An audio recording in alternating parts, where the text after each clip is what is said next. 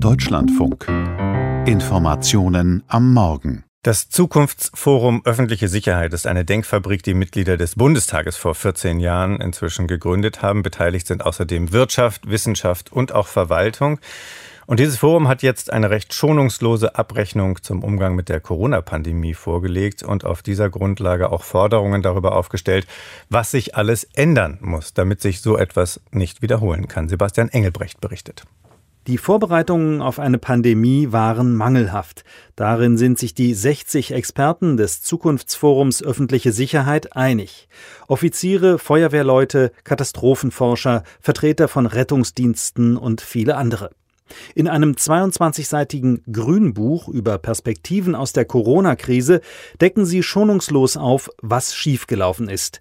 Ihr erster Kritikpunkt, politische und fachliche Entscheidungen müssten in einer solchen Krise voneinander getrennt werden.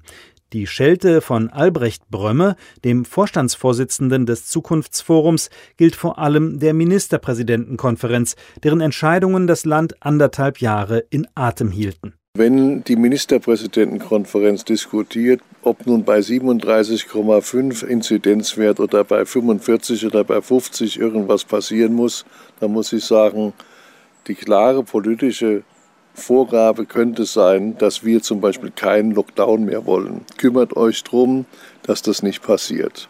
Das wäre eine klare Vorgabe, schwierig umzusetzen. Und dann sind die als nächstes die Fachleute gefragt. Ein Bundeskrisenstab beim Bundeskanzleramt und Landeskrisenstäbe bei den Staatskanzleien sollten die politischen Entscheidungsgremien beraten. Die Ministerpräsidenten werden ja beraten, so ist es ja nicht, aber sie haben sich in vielen Punkten mit taktischen Fragen beschäftigt, die keine politischen Fragen sind. Das empfehle ich sehr stark und sauber zu trennen. Dieser Durcheinander führt zu keinen guten Ergebnissen. Der Bundeskrisenstab müsse sich auf ein Bundeslagebild stützen, sagt Albrecht Brömme. Was das gegenwärtige gemeinsame Melde- und Lagezentrum Bund-Länder biete, reiche nicht aus. Das Zentrum arbeite ineffizient und habe sich in der Pandemie wie auch bei der jüngsten Hochwasserkatastrophe nicht bewährt. Auch sei die Digitalisierung der Behörden in Deutschland in einem erbärmlichen Fortschrittsstadium, meint der ehemalige Präsident des Technischen Hilfswerks. Die Kommunikation der Gesundheitsämter mit den höheren Behörden laufe zum Teil immer noch über Faxgeräte.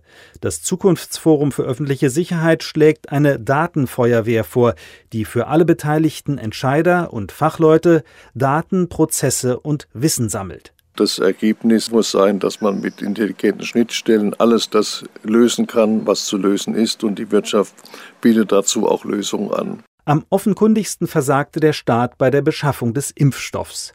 Schon im Oktober 2020, drei Monate vor Beginn der Impfungen, sagt Albrecht Brömme, hätten die Gesundheitsbehörden klären müssen, wie viel Impfstoff benötigt, wie und wo geimpft werde. Diese Planungen fanden so nicht statt, man hat von der Hand in den Mund gelebt.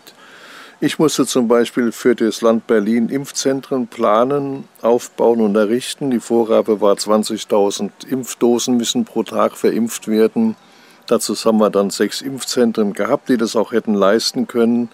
Wir sind aber aufgrund von Mangeln bei der Impfstoffbereitstellung nie über 16.000 Impfungen am Tag gekommen.